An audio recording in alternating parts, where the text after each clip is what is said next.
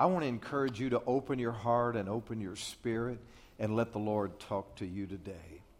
You know, God is able to touch you with his finger in the place that he knows you need to be touched more than any other. When we open the scripture, we open our heart and just say, Lord, touch me today. You know, preaching is a supernatural event. It really is. Now, I know sometimes I don't do very well, and you're thinking, well, the preacher wasn't very supernatural this morning.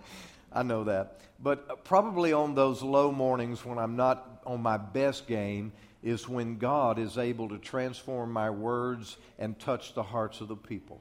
Because it's not about my ability on a particular day, but it's about the anointing of God that carries the message to the hearts of the people. And I can say one thing to you and the same thing to the other person, but by the time it falls into your heart, the Holy Spirit will have conformed it to exactly what you need in that moment to help shape you and to help guide you through life. So if you listen to the Holy Spirit and listen to the words that I say to this, this morning, God will give you courage and faith and give you direction for your life. Are you ready to hear from the Lord? Okay. Thank the Lord. Why don't we read uh, some verses to begin with in 1 Samuel chapter 3, and we'll start in verse 1 and try to get the bulk of the story. I figure if I read it, you'll be reminded of it, and uh, we won't have to go back to it a lot. Now the boy Samuel ministered to the Lord before Eli. The word of the Lord was rare in those days, and there was no widespread revelation. What a statement about the spiritual climate and culture that young Samuel was born into. The word of the Lord was rare, and there was no widespread revelation. The word of the Lord was not leading and guiding the culture. The word of the Lord was not being honored as the compass, the moral and spiritual compass in the culture. And he said the revelation of God's word, what God was saying at that moment in time, there was no widespread revelation. The people were not hearing a relevant, pertinent word from God that was speaking to them in that moment. So the word of God was rare, and there was no widespread revelation. To some degree, it parallels the day that you and I are living in if you're in the church of the Lord Jesus Christ and you're in a place where the Rhema preceding word of God is going forth, this probably doesn't apply to you. But if you're not in church and you're not in a church that is delivering a relevant, pertinent word, pertinent word, then the Word of God is rare to you and there's no revelation of what God is saying and doing in our time and day as pastors, we have a tremendous responsibility to hear what God is saying and say it to you. To know what God is doing and reveal that word to the people. You see, from the throne of God and from the mouth of God, there is a, an ever flowing stream of words and messages, a proceeding word like the current of a river that is forever communicating a life and communicating direction and strength and help to his people.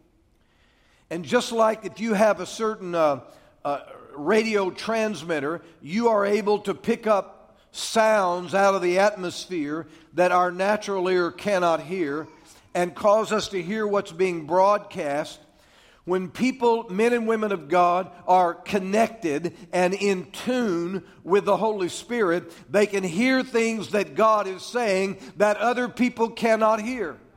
So it's our job to hear what the Spirit is saying and then broadcast that to the people. It's important to be in, a, in an environment where you're hearing the Word of God, and there is indeed a widespread revelation of what God is doing in our day and time. Can you say amen? amen?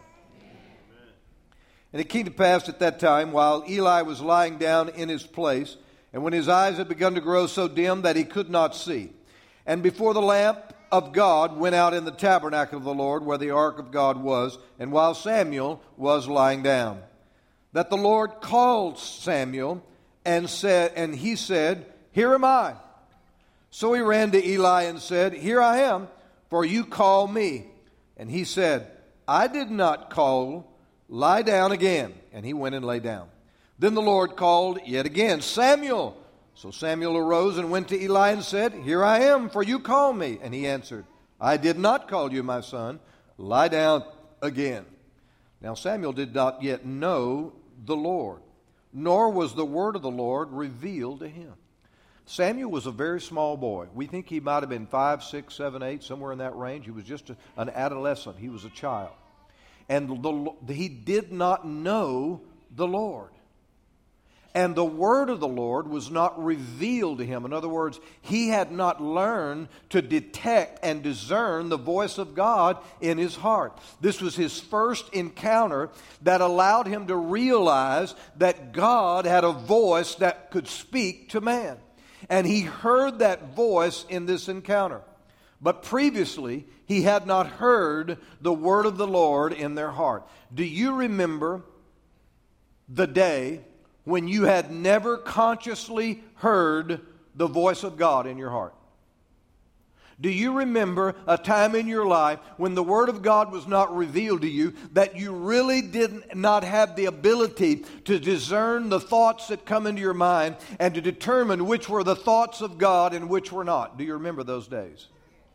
And then there was a time when you had an experience and an encounter with God that helped you to decipher which was the voice of God, which might be other voices that speaking within me. You move from one level to the next when you can suddenly discern the voice of the Lord.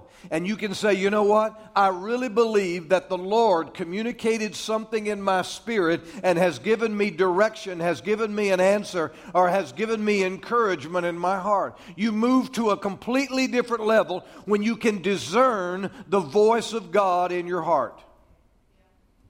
Now, Samuel was a fine young man birthed by a man and woman of God, loaned to the house of God. He was a gift from God, and they gave him to God to serve in the house of God. They forfeited the pride of parents to, to the pleasure of raising that son, but because he was given to them by God, they took him to the house of God and they lent him to the house of God that he'd be a servant all the days of his life. So Samuel was a fine young man, but he had never learned to detect the voice of God.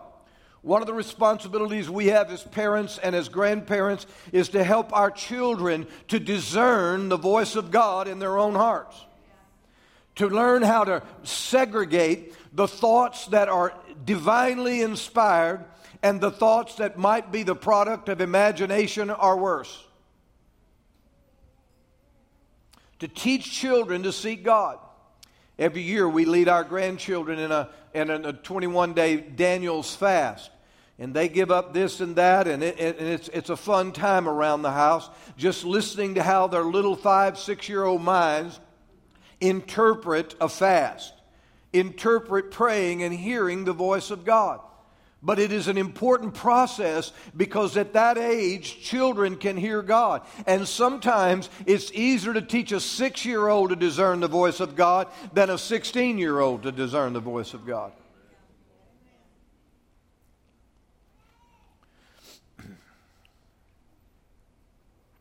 Verse 8 And the Lord called Samuel again and the third time. So he rose and went to Eli and said, Here I am, for you did call me. Then Eli perceived that the Lord had called the boy. Therefore Eli said to Samuel, Go, lie down, and it shall be, if he calls you, that you must say, Speak, Lord, for your servant hears. So Samuel went and lay down in his place. Now the Lord came and stood and called at other times, Samuel, Samuel. And Samuel said, Speak, Lord, speak, for your servant hears. Then the Lord said to Samuel, Behold, I will do something in Israel at which both ears of every, everyone who hears it will tingle. Drop down to verse 15. So Samuel lay down until morning and opened the doors of the house of the Lord. And Samuel was afraid to tell Eli of the vision. For every believer, there is a unique moment that something happens that in that moment, God suddenly becomes real. In that moment, something happens that your eyes are open and your heart grasps the reality of God. Prior to that, he could be in the category of a belief system, a story, an idea, a history lesson, a philosophy, or just a religion. But there has to be that moment when it moves from all of those things and God becomes a reality to you. The degree that God is a reality to you and to me determines the level of our faith, the closeness of our walk with God, the effectiveness of our lives. How much of a reality is God to you? It's not just a one time thing, but it's a lifestyle. Over and over again in our lives, we repeatedly have those moments when the reality of God overwhelms us. And the reality of God over drives out any thought of fear, doubt, unbelief, questions, or, or, or anything that would dilute. When, when the reality of God is so strong that it drives every sense of doubt out of your mind. It's that moment when God becomes very, very real. The degree that God is real in your heart determines many important things the level of faith you live on, the level of commitment you live on. It determines the closeness of your walk with God. It determines the clarity of your communication. It determines the impact of your personal ministry. It, imp- it impacts many, many things. It's all about the reality of God. The people in my life that I have grown up with and been around for some time that, that impress me the most in terms of their walk with God and their relationship with Him, the, the one factor that is absolutely consistent is that is this to them, God is very real and ever present. God is very real, He is ever present, and He's definitely all powerful. And when those things are strong in your heart and mind and you live with those realities, God is big in your life. It makes sin much more difficult and definitely not any fun. It makes doubt much smaller of an enemy. It makes discouragement only able to stay around just a little while. The reality of God is a buoyant force that will carry you beyond your current circumstance and whatever you're dealing with. The reality of God helps keep your mind and your attitude clean and pure. It keeps you walking in a sense of humility rather than pride. It keeps you walking in a dependency on God rather than a dependency on self. It keeps you walking in a state of gratitude and thanksgiving to God as opposed to having a, an attitude of expectancy from others. Entitlement. I'd like to reinforce the reality of God in your own heart today. And I'd like to stir up the gifts of God in each and every one of you. God became real to Samuel at a very, very young age. Samuel, his wife Hannah had, his mother Hannah had prayed for him, and God had supernaturally opened her womb when previously she was barren and gave him the son. And as a result, she took him to the house of God and loaned him to the Lord that he would be a servant in the house all the days of his life. And though she knew he was a gift from God and chosen by God, she probably could not have dreamed that the boy she gave birth to would one day be the greatest man of God of that generation. The word of the Lord was rare in those days, but God revealed it to a child. I want to take some time here and talk about parents' responsibility to expose children to the reality of God and help them to learn to hear the voice of God. I want to encourage parents to not think, well, they're just children now. We'll wait till they're older at some magical age of 8, 10, 12, 14, or 16. But realize that the younger you can nurture uh, spirituality in a child, the, the, the greater advantage it will be for them throughout their lives the more you can keep them in an environment. Not all children are going to be dropped off at the house of God to stay, thank God. Uh, but you need to keep them in the house of God and keep them in a place where they are interacting with other people that hear, that have the reality of God and know how to communicate with Him. It was in that moment that God spoke to Samuel that suddenly God became real. Maybe as a boy, he didn't understand the lighting of the, the lamps, and he didn't understand the showbread, and he didn't understand all the sacrifices, and he didn't understand the labor, and he didn't understand the garments, and he didn't know what all this was about. He's just a little kid, just, just living in his own world. And then suddenly, one night, unexpectedly, the God of the universe calls his name. And in that moment, God became real to young Samuel. Somewhere when I was age four or five, we were sitting in our little Pentecostal church in the city of Nederland on the Boston Avenue. It was just a small church. The whole building would have been smaller than a third of this building. I was sitting on the right by my parents, um, and, and I, I have a picture in my mind of exactly what the building looked like, and I have a picture of, of what we were doing and it, it's frozen in my mind. The reason I know I was about four or five years old is because the picture that is associated with what I experienced in God in that moment uh, is an indication of the time frame uh, that this happened in. You see, we had a small building and had, had, bought it a few years before when I was a very little guy. And my dad and uh, had spent a lot of time as a carpenter craftsman. He would he, he built the platform and he built the uh, pews and he built the, the little uh, the, the thing the organ and piano went behind i don't know what we call those things and it was all made out of beautiful ash and stained and, and i had spent hours playing around the church while dad had built all of those things. Now i remember the pulpit that, that was custom made and it had a, a little red a cross in the center and a little red thing right in the middle of the cross and, and, and, and i remember that picture and that picture helps it, me to establish at what season of my life i was in because previous to those years that it didn't look like that, and then later we changed it again. So I know I was about four or five years old. It's one of the earliest things I remember. And while I'm sitting there, and my pastor's behind the pulpit, and he's leading a song, and the congregation is, is, is worshiping, the Spirit of the Lord came down upon me as a small boy and spoke to me, and specifically called my name and called me into the ministry and revealed to me what my life work would be. And from the time that God revealed himself to me in that way as a small boy in our little Pentecostal church, I've never had the slightest doubt, first of all, of God's reality.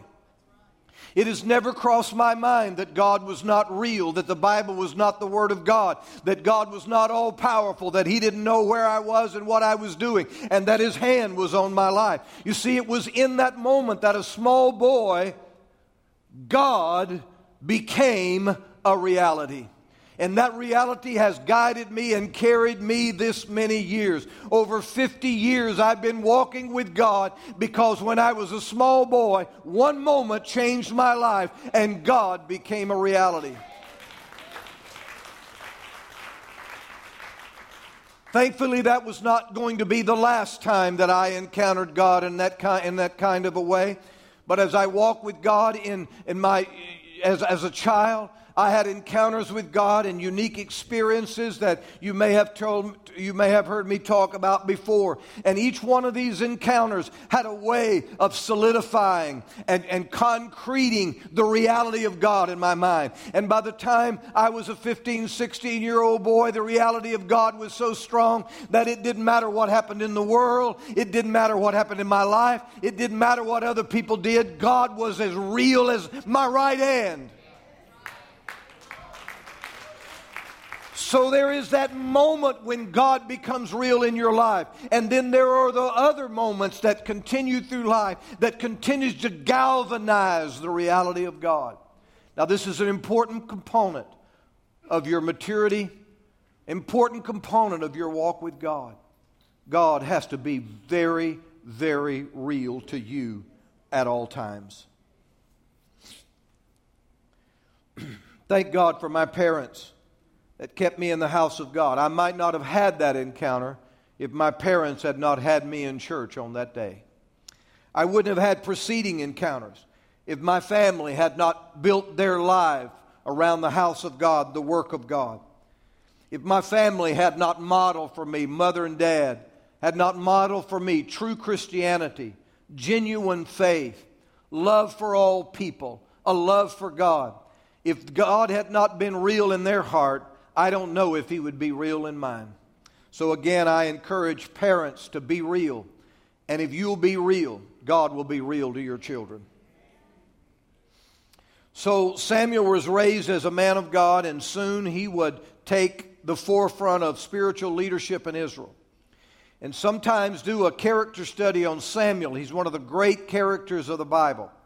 The Bible says that in all the days that he lived, not one word he ever spoke fell to the ground. Now, when it talks about a word that never fell to the ground, he's talking about every prophecy he ever gave came to pass. And everything he ever said was indeed the truth. And uh, every word that he gave was wisdom and reflected the will of God for his generation.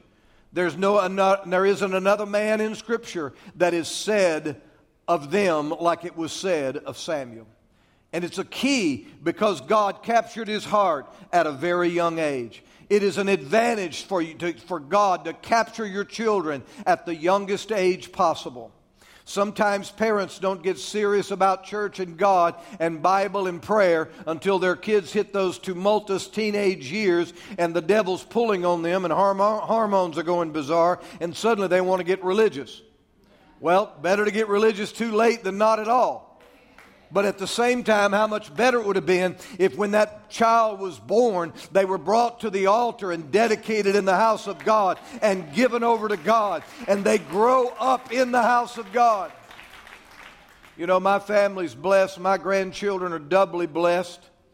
They start out going to our uh, daycare, Kids Triumph in Nederland, and they stay there for four or five years. And then when they get done there, they come right over to Vista and they come to this church and they learn and they, they go to school in this place. Then on weekends and Wednesday nights, they're always here in the house of God. You, do, do you realize what an advantage that is? It's not a guarantee they're never going to sin or a guarantee they're never going to backslide and get away from God. But I'm going to tell you what, if they ever sin and get away from God, they're going to be miserable doing it. It ain't going to be a bit of fun. The Word of God is so deep in their heart, and the reality of God is so sure, it doesn't matter where they go or what they do, they'll never escape it. And that's our desire. That's why we go to great lengths as a congregation to have daycares and to bring Vista School in here because we believe that even though it's a public school that's being housed in our building, we believe that just being in the house of God and being in a clean, clear atmosphere and going to the church day after day has a powerful effect on their lives. We pray over our classes in the hallways, and we pray that kids that whose parents don't live for God, when they drop them off and walk in this building, the reality of God will get a hold of them. That they will have dreams and visions, and God will speak to them and call them. And something that happened in this church school will change the rest of their lives. There's a moment when God becomes real. I think about other stories in the Bible when God became real. There was a woman at the well, she just went to get some water. Be the same thing as you loading up and going to, to buy groceries at HEB. She went to get some water. And as she's standing there, she supposedly by chance, what seemed to be by chance, she meets this Jewish man. And he says to her, I'd like a drink of water. And she's like shocked. First of all, I'm a woman. You're not supposed to be speaking to me. Secondly, I'm a Samaritan. You're a Jew. We have this huge racial prejudice going on. We don't talk to each other. We don't like each other. Thirdly, I worship in the mountains of Samaria. I have one religion, and you have that old Jewish religion. Y'all think y'all the only one saved. And, and I don't even know why you're even talking to me. And Jesus said to her, If you knew the gift of God and who it is that is asking you for water, you would ask him, and he would give you living water. And she said, Oh, really? This well is deep and you don't have a thing to draw it out of. Where are you going to get this water? I mean, she's just a practical heathen. Just a practical heathen. That's it. Practical heathen. And he said, The water I put in you will be a well springing up into everlasting life, and you will never thirst again. In that moment, something gripped her heart. In that moment, something awakened in her, and she said, Give me this water that I would never have to thirst again. She spoke to, he spoke to her so deep in her spirit, no one had ever spoken that deeply before. She spoke, he spoke to her in such a way that it awakened a hunger and a desire for God that she thought was long gone and dead in her sin. And in that moment, God became real to her.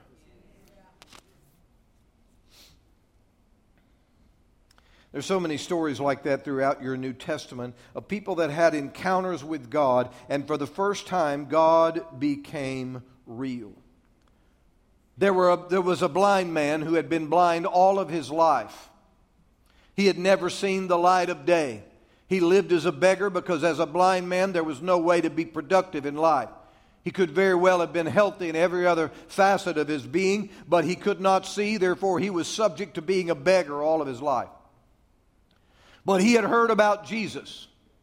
You know, if you're blind and you and and someone else is healed, you're likely to hear about someone else being blind that was healed.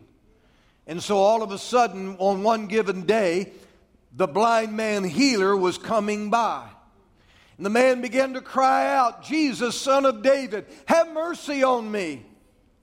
Jesus, son of David, have mercy on me. He lost self respect. He put aside a sense of dignity. He put all that aside in absolute desperation. He saw the moment and the chance of a lifetime coming by him and leaving quickly, and he screamed and cried until he caused such a commotion they couldn't settle him down. And Jesus went over and he healed him, his, uh, healed him of his blindness. And in a matter of seconds, he could see for the first time in his life. Let me tell you something. Unquestionably, that was the moment God became real to the blind man. Sometimes it's salvation, sometimes it's a miracle of healing, sometimes it's an answered prayer a prayer that is prayed in the private closet of your heart, a prayer that is too personal and sensitive for even you to voice vocally, but something very important that you pray to God. And somehow God orchestrates events and moves circumstances around until suddenly you're looking at the answer to your prayer that no one else knew you had even prayed. And suddenly it's a reality. And in that moment, God becomes real.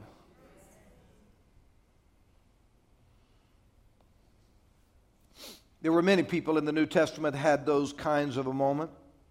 A woman whose son had died, the only son she had, all she had left in life, but somehow he had taken sick and died. Jesus stopped the funeral procession, walks to the man's casket, commands the man to come back to life, her dead son stands up and is suddenly presented back to her alive again, I can tell you for that moment, God became very real to her.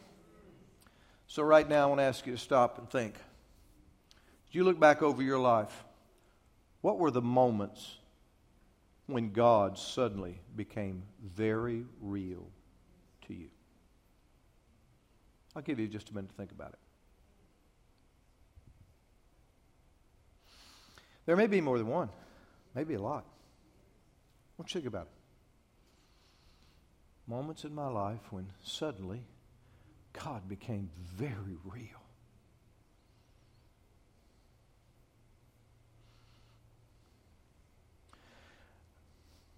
I believe those moments create a foundation on which our faith stands. I believe those moments empower us to do the will of God. Those moments empower us to resist temptation. Those moments empower us to do the right thing instead of the wrong thing. Those moments empower us to be faithful to God and serve Him and support His kingdom and do the things He's called us to do. Those moments, it's the foundation we're built on. If God wasn't real, I wouldn't do what I'm doing. If God wasn't real, I, I, wouldn't commit to the things I'm committed to. If God wasn't real, I wouldn't give my tithe to the Lord. If God wasn't real, I wouldn't pray the prayers I pray and preach the message I preach if God wasn't real. But you see, in my history, from the time I was a small boy, I have a collection of moments when God became very real. And I'm standing on that today. And I live the life I live, conduct the ministry I conduct, because I know without any shadow of doubt that God is real. Dwight Thompson, our friend from Fort Worth, tells the story of his age of his father who's with the Lord now, spent 60, 65 years preaching the gospel. And he said, on almost every service, Dwight and his, his younger brother would, would sit on the front row, and, and uh, they, they, his dad had what turned out to be somewhat of a comical little personal expression that was repeated over and over and over and over again. But it marked those boys because they said dad would get to preaching in a fiery Pentecostal voice, and he would always come to that climatic crescendo, and he would raise his right hand with a little shake and a quiver, and he would say to the people, God is as real as my right hand. There was a man that had had many moments when God became real. And his only way of communicating the passion and the force of his faith was saying, God is as real as my right hand. I want to ask you today is God as real as your right hand?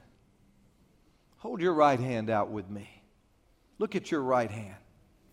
Is God as real as your right hand? I know He is. He's as real as my right hand. He's a father that loves me. He's a father that rebukes me. He's a father that provides for me. He's a father that chastises me. He is a father that guides me. He's a father that, that rebukes me. He is a father that instructs me. He is a father that trains and mentors me. He is a father that empowers me. He is a father that gives me assignments. He is a father that authorizes me. And God is as real as my right hand.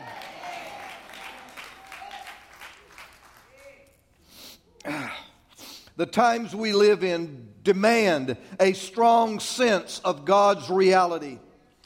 The culture has diluted the right reality of God. Christianity as a whole has been categorized with other religions that are indeed false and have no sense of reality. The culture has become very, very diverse. In our sincere effort to, ref- to recognize and respect the faith systems of all men, to promote freedom of religion, the idea that men should have a choice whether to worship God or not, and choose what religion that they serve. In all of that environment that has uh, golden truths in it, the fact is we have diluted the reality of God in this pluralistic and very diverse society. This culture does what's right in its own eyes. When there's no one to answer to, and there's no one to be accountable to. A culture does what's right in their own eyes. And we are rewriting the laws of righteousness and wickedness. The Ten Commandments are old, ancient, and irrelevant in American culture today. Hollywood is telling us what's right, wrong, sin, and not sin, and we as a culture have bought into it hook, line, sink, and all.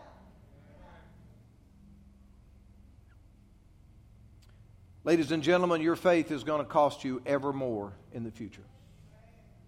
To be a Christian is not going to be as popular and as favorable in the past.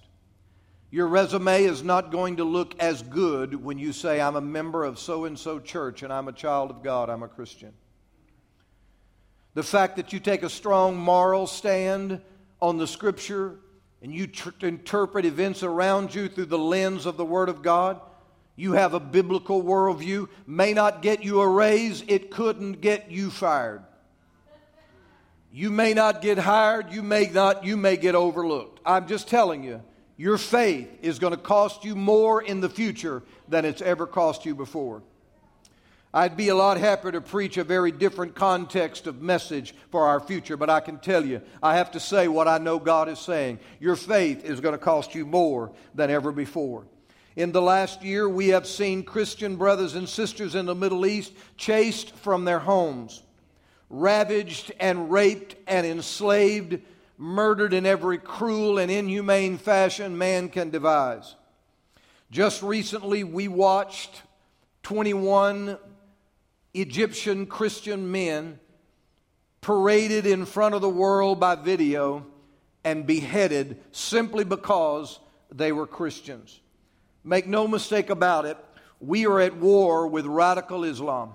They are at war with us. And it isn't just America and the Western way of life and the idea of democracy, but they are at war with the Christian church. We are their arch enemy, and they have sworn to destroy us. America stands for human rights. And all over the world, we have defended the defenseless. We have defended every ethnicity and every nationality. We've sent our money, our men, and we've sent our weaponry all over the world to protect people and to help people because we believe that every single human life is important. And no human life has greater value than the other. We have, dis- we have disregarded their ethnicity, their nationality. We've disregarded their sexual orientation. We have disregarded their religion, whether it be atheist or, or Muslim or Buddhist or Christianity. And we, for years, have gone to defend the defenseless. That's who America is.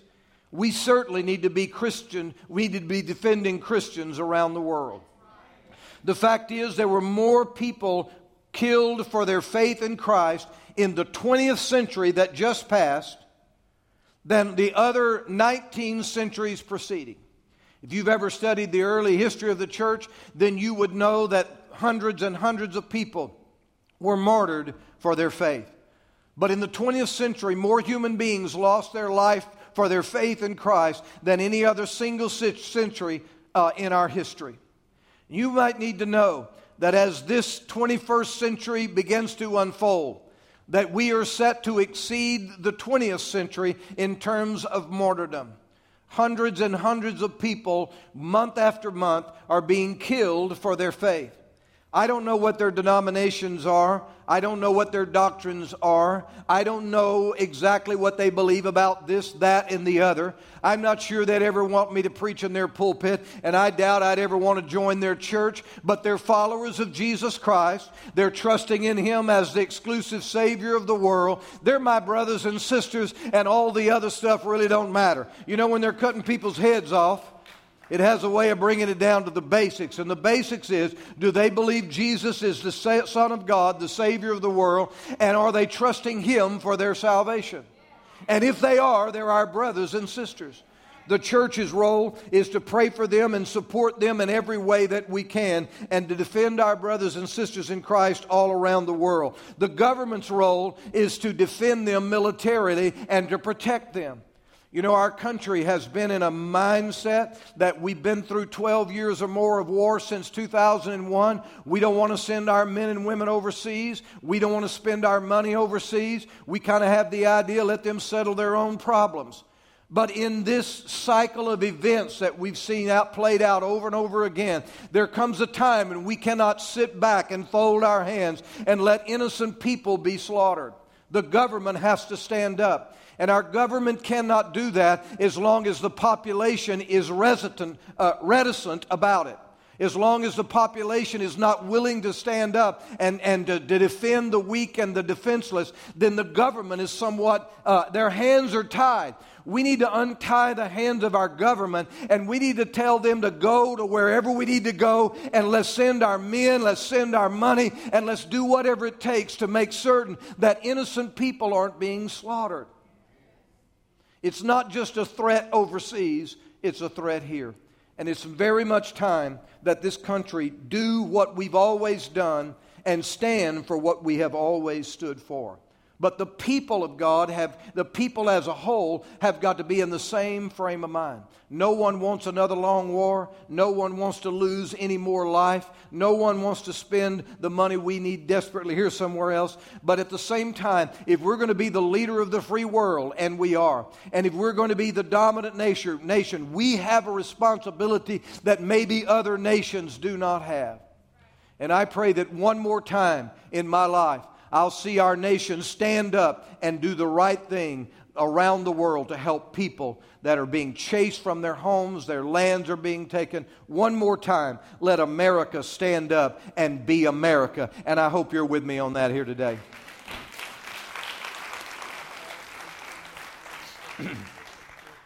the fact is, if you were a radical Islamic terrorist, it, Allah is very, very real.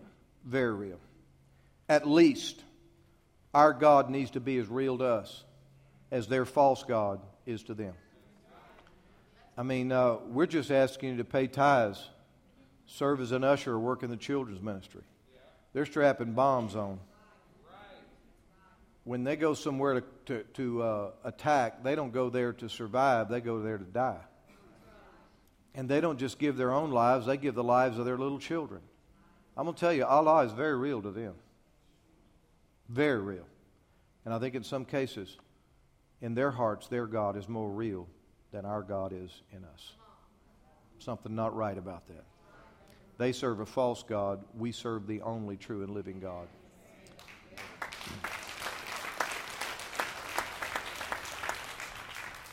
The blood of the martyrs is a seed of the church, Tertullian said in 197 AD. Everywhere a believer in Christ loses his life because of his faith, not because of ethnic cleansing or civil war, but because of his faith in Christ, everywhere that drop of blood hits the sand, it's marked for the kingdom of God. And that drop of blood becomes a seed from which new believers, new Christians are born. We have 2,000 years of history to prove that. And uh, these people that have lost their life, lost their family, God loves them, He's watching out for them, and those that lose their life, it's going to result in souls saved, churches built. I hope someday that I get to go to the places where these atrocities are taking place and be a part of building a church to the glory of the Lord Jesus Christ. I hope I can be a part of that because I know that the blood of the martyrs is the seed of the church. And everywhere that, that the lives are taken, the church will someday flourish and grow. I believe this with all of my heart.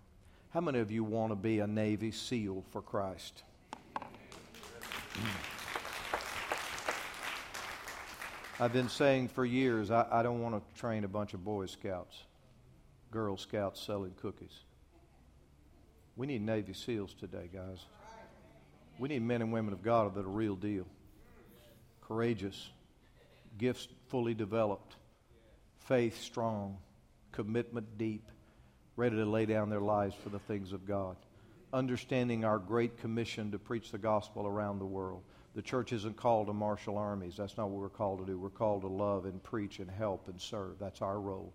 Governments have to marshal armies. That's their role. That's their God ordained role. We pray, we love, we share, we serve. That's what the church is supposed to do.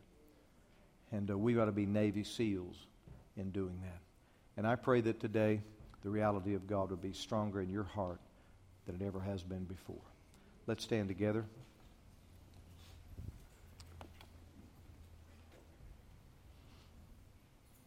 Pastor Rand is going to come in just a moment and give you a time of ministry, but I want to pray over you before I go.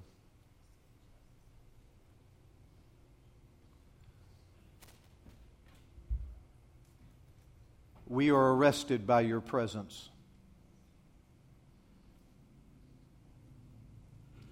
We're encompassed by the spotlight that you have placed on us today. Father, your reality is magnified in our hearts.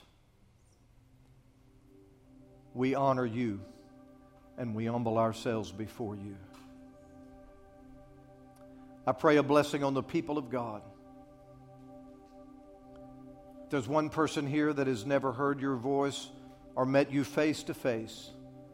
I pray, Lord Jesus, that this would be their day and their moment. If others have but have wandered from those moments of reality, I pray, Lord, that today the finger of God would touch them in their hearts. I pray that courage would overcome discouragement, hope would overcome fear, faith would overcome doubt, life would overcome death, wisdom would overcome ignorance, discernment would overcome stupidity. God, let us breathe your air. Fill us with your spirit. Let us see through your eyes and hear with your ears. Let there be a widespread revelation in our day. Let the Word of God be revealed to us. I speak a blessing on the people of God. I ask you to reveal yourself to them in Jesus' name.